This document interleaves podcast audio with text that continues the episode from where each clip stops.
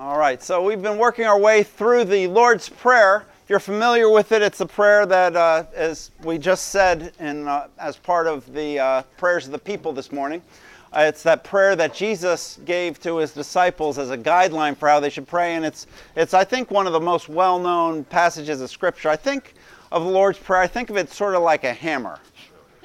So uh, here's, the, here's the object uh, lesson for those of you who can't read, but. Um, it's, it's like a hammer in, the, in, this sense. You know, my daughter recently moved into an apartment and she, she needed a hammer. And I, I to, uh, I guess, to hang some pictures or something. I didn't even know she knew which end of a hammer to hold. But a hammer is something that anyone can figure out, I think, or most people can figure out with, with a little bit of instruction, maybe a YouTube video or something like that to show them the nuances. But, but on the other hand, if you go to a home building site and they're building a house today, You'll notice a lot of sophisticated uh, tools that demand a lot of expertise, you know, power tools, pneumatic tools, laser tools, computerized tools that, that people use to, to build a, to in, on a modern building site. But at the same time, all the carpenters still have a hammer.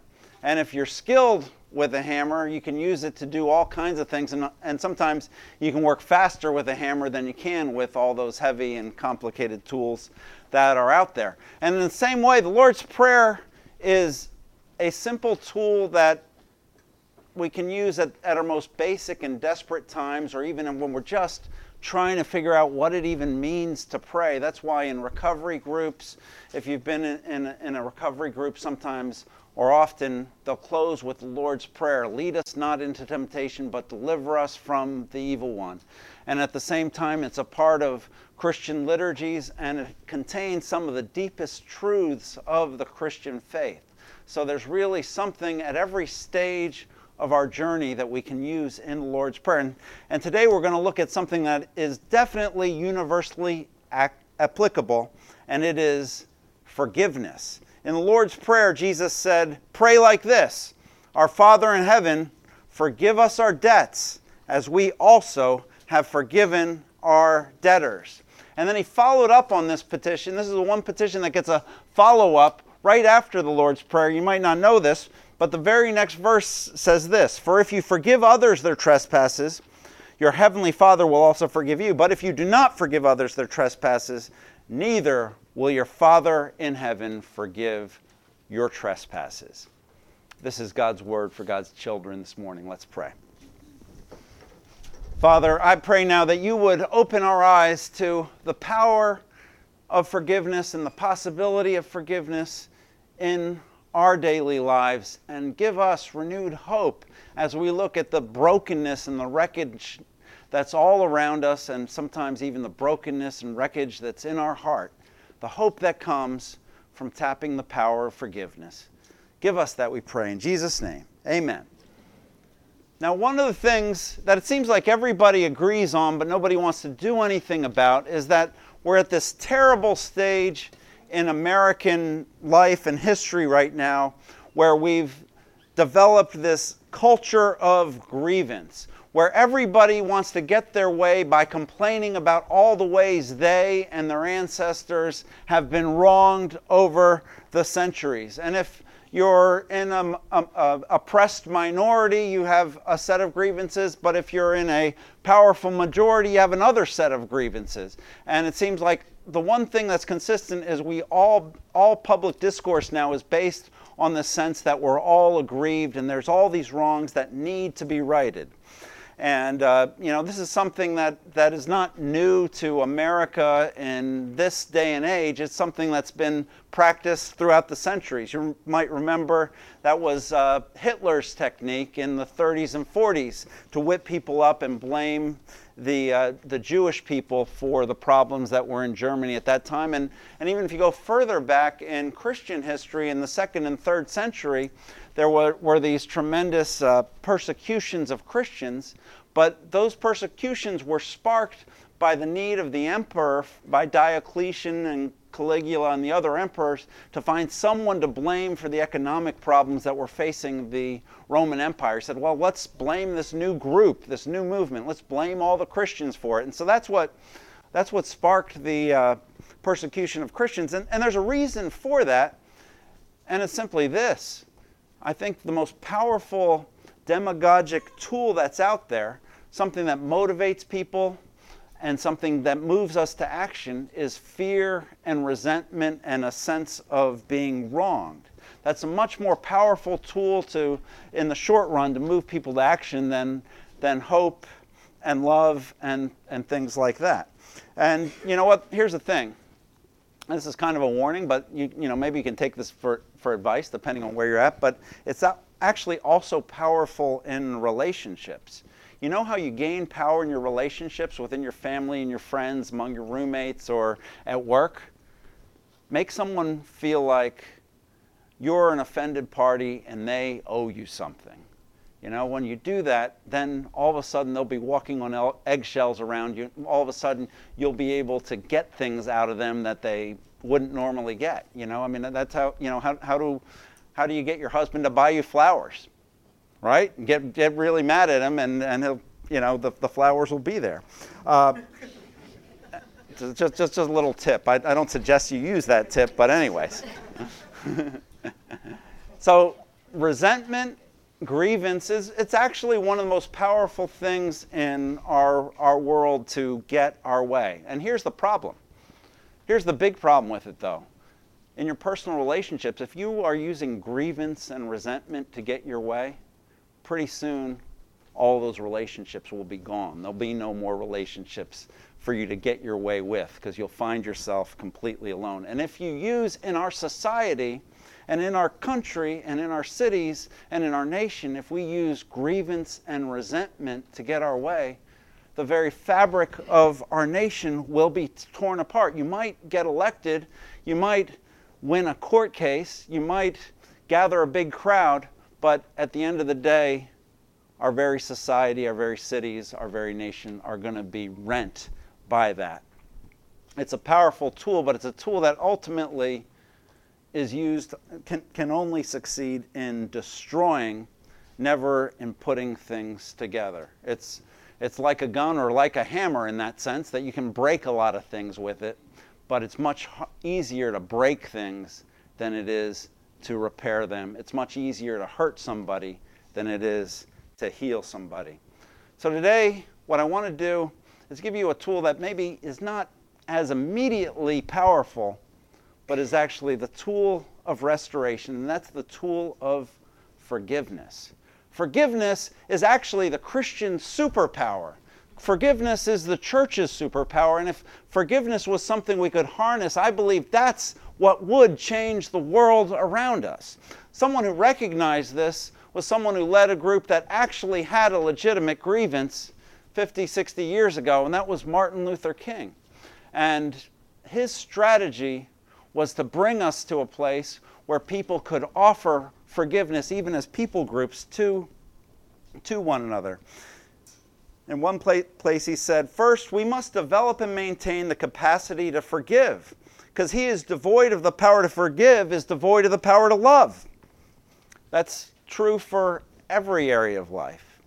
He says, goes on to say, It's impossible even to begin the act of loving one's enemies without the prior acceptance of the necess- necessity over and over again on forgiving those who inflict evil and injury on us. Forgiveness does not mean ignoring what has been done or putting a false label on an evil act. It means rather that the evil act no longer remains as a barrier to relationship. Forgiveness is a catalyst that creates the atmosphere necessary for a fresh start and a new beginning. It's the lifting of a burden and the cancellation of a debt. See, forgiveness has the potential to be a powerful force. It's powerful in our personal relationships, it can be powerful in the church, powerful in society, powerful in our nation, even. It's powerful, but it's not easy. Obviously, if it was easy, then everyone would do it. I found a, a, a, basic principle of life when it comes to these things, like like you know we talk about sin in the abstract and people will uh, write articles like does sin exist and it's sort of this theoretical thing but if after church today you go back to your apartment or go back to your home and you find out your home has been been broken into and everything of value has been taken away and everything else that was personal to you has just been destroyed, you won't be sitting there saying, I wonder if sin really exists. You'll have a pretty clear sense that there is sin and, and evil in this world and that you've been a victim of it, right?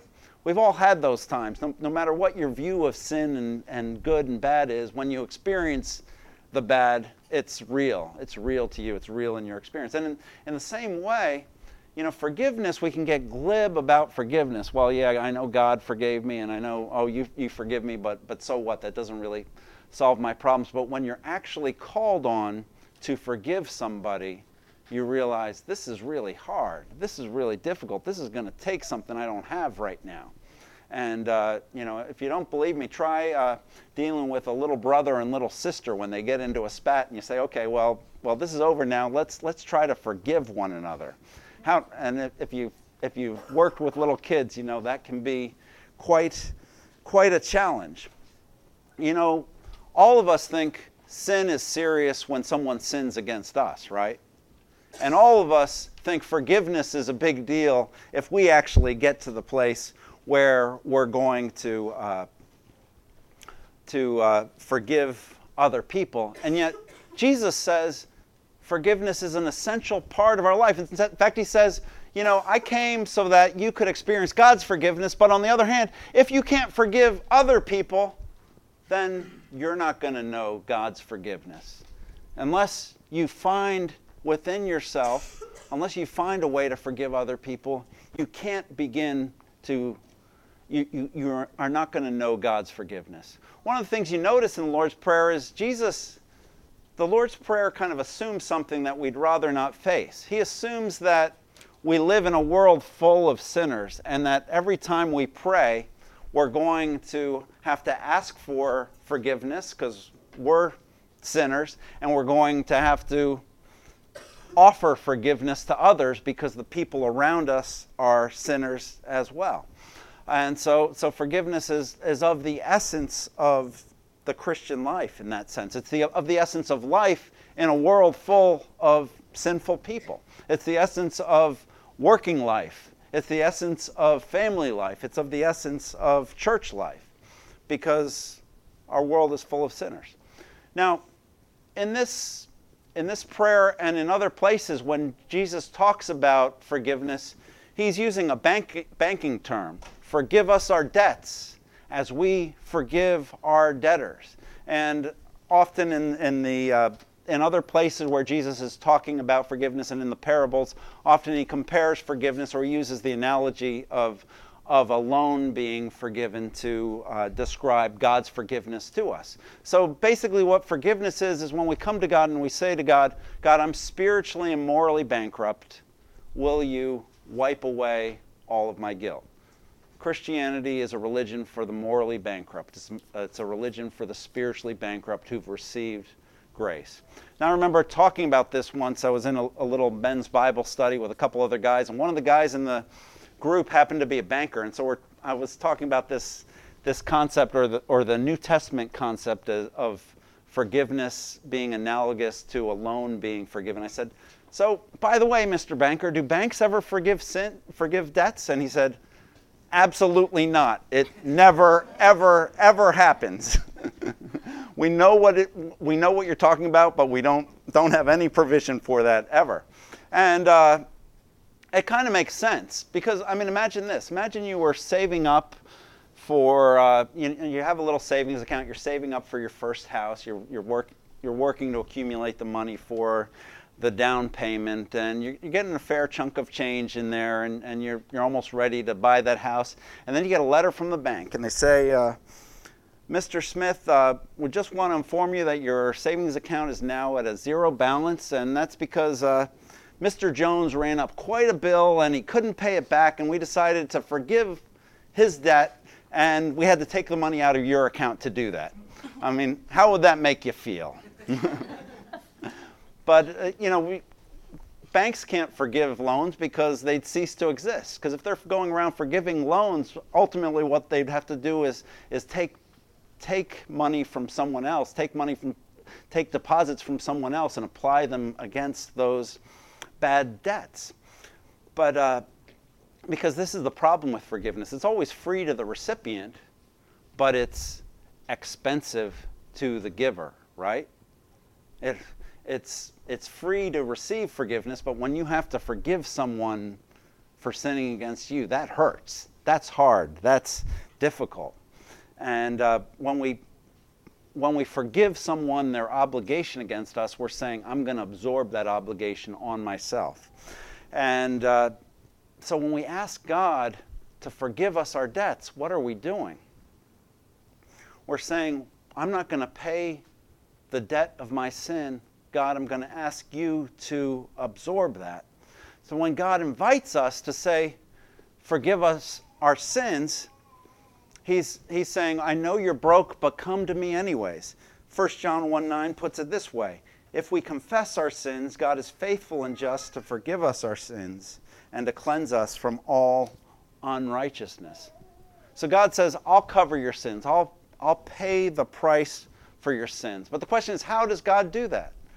Bible says, the New Testament says that's what the lifelong work of Jesus is all about. That's why we have Christmas where God became one of us. That's why we have Good Friday where God died on the cross for us. That's why we have Easter Sunday where God rose from the dead for us. That was the life work of Jesus is is him finding a way, creating a way where God could forgive your sin, so that God could say to you, You are forgiven. So that God could say to you, Your debts have all been canceled, and you can come to me. See, justice is we pay our own debts. The mercy of God is that He pays our debts for us. When we bring our bankruptcy to Him, we bring our guilt to Him, and He gives us His mercy. So that's what forgiveness is. And, and that's why for Christians, it's central because that, that's what Jesus came to do. That's what the cross is all about. That's why we celebrate the holidays that we celebrate Christmas and Good Friday and Easter. We're celebrating the work God did to accomplish our redemption, to purchase our forgiveness, to pay for our forgiveness. Now, it's important to understand what forgiveness is. Sometimes people think, well, forgiveness is just overlooking a wrong that's been done. You know, someone asks you to for forgiveness, you say, well, it's really no big deal. But forgiveness isn't when we say, well, our sin is no big deal, but we're going, and so we're just going to overlook it. Forgiveness is when you say, well, let's take a full account of what what was lost, of what was broken, of what was taken, and then pay the price to cover it completely. Forgiveness makes the most of our sin so that we can understand the price that God paid to take it away. Psalm 25 11, I've brought this up before. It says, it says this For your name's sake, O Lord, pardon my guilt, for it is great. And that's the essence of the prayer of someone who's seeking forgiveness from God. Pardon my guilt because it's no big deal? No, pardon my guilt because it's great. And anything, because if, if my guilt's no big deal, then I could just uh, make amends myself. But if my guilt is great, I'm going to need something supernatural. I'm going to need a profound act of grace for me to experience redemption. And that's what Jesus came to do. That's why forgiveness doesn't minimize our failure, it maximizes it so that we can maximize God's grace. And, you know, this is one of the things that was part of the genius of Martin Luther King as well. You know, some people considered him an agitator because he was protesting all of these issues and getting thrown into prison and, and leading civil disobedience. But, but really, what he was doing was bringing to light these issues so that true reconciliation could happen. He refused to overlook the problems with segregation in the Jim Crow South because he wanted true restoration and forgiveness to happen. And um, in another place, he says, For more than three centuries, Afro Americans have been battered by the iron rod of oppression, frustrated by day and bewildered by night by unbearable injustice, and burdened with the ugly weight of discrimination. We've been forced to live in these shameful conditions, and we're tempted to become bitter and retaliate with a corresponding hate. But if this happens, the new order that we seek will be little more than a duplicate of the old order. We must in strength and humility, meet hate with love. See, he understood that the way to form to bring restoration was not to ignore injustice, but to bring injustice to light so that so that injustice could be forgiven. And the way to find restoration in your relationships is not to ignore the wrongs that are done to you, but to bring them to light and then and then and then by the power and the grace of God apply God's grace to those injustice. You know, we can't negotiate a settlement with God. We don't come to God and say, "Well, I'm really a lot better than most people, so uh, so give me a pass." Rather, we need to come to Him and throw ourselves on the mercy of Christ. If forgiveness was easy, like I said, everyone would do it, but it's supernatural, and so only God can do it. It wasn't easy for God. You know, He created the world and by, by fiat, but to offer forgiveness to us, He had to send His Son to live, to die, and to conquer death for us. And so the heart of the Christian message is that our relationship with God is not based on our sacrifice, not based on our service, not based on our good deeds, not based on our religiosity, but it's 100% based on His grace and His mercy for us. The sacrifice of Christ for me, the service of Christ for me, the righteousness of Christ credited to me because my sin and my failure was charged to Him when He died for me. To become a Christian, we declare bankruptcy. And here's the thing to progress in our Christian life, we go back for more and more grace. I like Psalm 32. It's also printed there in your program where he says, Blessed is the one whose transgressions are forgiven and whose sins are covered. Blessed is the man whom the Lord against whom the Lord counts no iniquity and in whose spirit there is no deceit. You know, he says we experience blessedness from God not by perfecting our lives, not, not necessarily by purifying our lives, but, or by taking all the flaws out of our life. We experience blessedness from God when we experience His forgiveness and His mercy in our life. That's the path to blessedness. That's the path to God's blessing. It's recognizing how utterly dependent you are on God's mercy and grace that makes God's blessing and God's, God's gifts to you more and more real. When we realize that our relationship with God and God's blessing to us is a gift that we receive, not a reward that we earn. So, so this is a great challenge, and but the real challenge here that I want you to see, and the thing that makes it real and shows us how far we are from understanding this, is that not only does God offer us supernatural forgiveness, but then He calls us to offer others that forgiveness. I mean, look at how blunt Jesus is. Verse 14 If you forgive others their trespasses, your heavenly Father will also forgive you. But if you do not forgive others their trespasses, neither will your Father forgive your trespasses. Jesus says, receiving forgiveness means it's non optional for us to offer forgiveness to others. Because we're not, no longer like a bank that has to balance their books and have the credits match the debits for everything to work out. But we're recipients of God's amazing grace. And the sign that you've actually received God's grace, the sign that God's grace is at, has actually touched your life and changed your life, is that you're able to offer forgiveness to others when you're called to do so. In fact, if you get this, as you begin to understand this, the experience of offense and the experience of hurt and the experience of the blunt edge of other people's sin is actually an opportunity to go deeper into His grace. It's, it's an opportunity for us to more profoundly experience the riches of His grace for us. Because the mark of a Christian is someone who's been forgiven, but having been forgiven, we must be people who are forgiving. Our hurts and our losses and our offenses are actually opportunities to dig deeper into God's grace, to realize that we don't yet understand all it is that God has given to us and how merciful God has been to us. and and then and then accessing that well we can show forgiveness and we can show grace to others.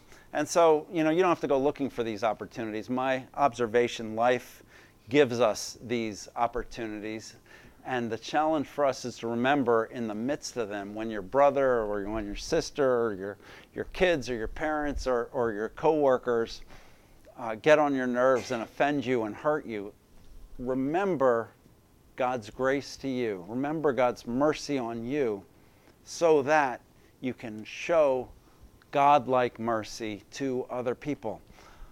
The world has come to recognize that the grievance culture, though it empowers people, it actually it's actually in the process of destroying the fabric of society. And you know, the tragedy I think just just to be real is as I go around and, and you know talk to a lot of people. A lot of people haven't been in church in decades. You ask them why not, and they can go back to something that happened in a church they were a part of 10 years ago, or 20 years ago, or or or uh, or 30 years ago, where something went wrong and there, there was a big church fight and there was a big church split and it was so ugly and it was so painful that they never want to be a part of church again. But what God calls his church to do to represent him is to be a hotbed of forgiveness, to practice forgiveness. And the assumption in the Lord's Prayer is that we're going to have to.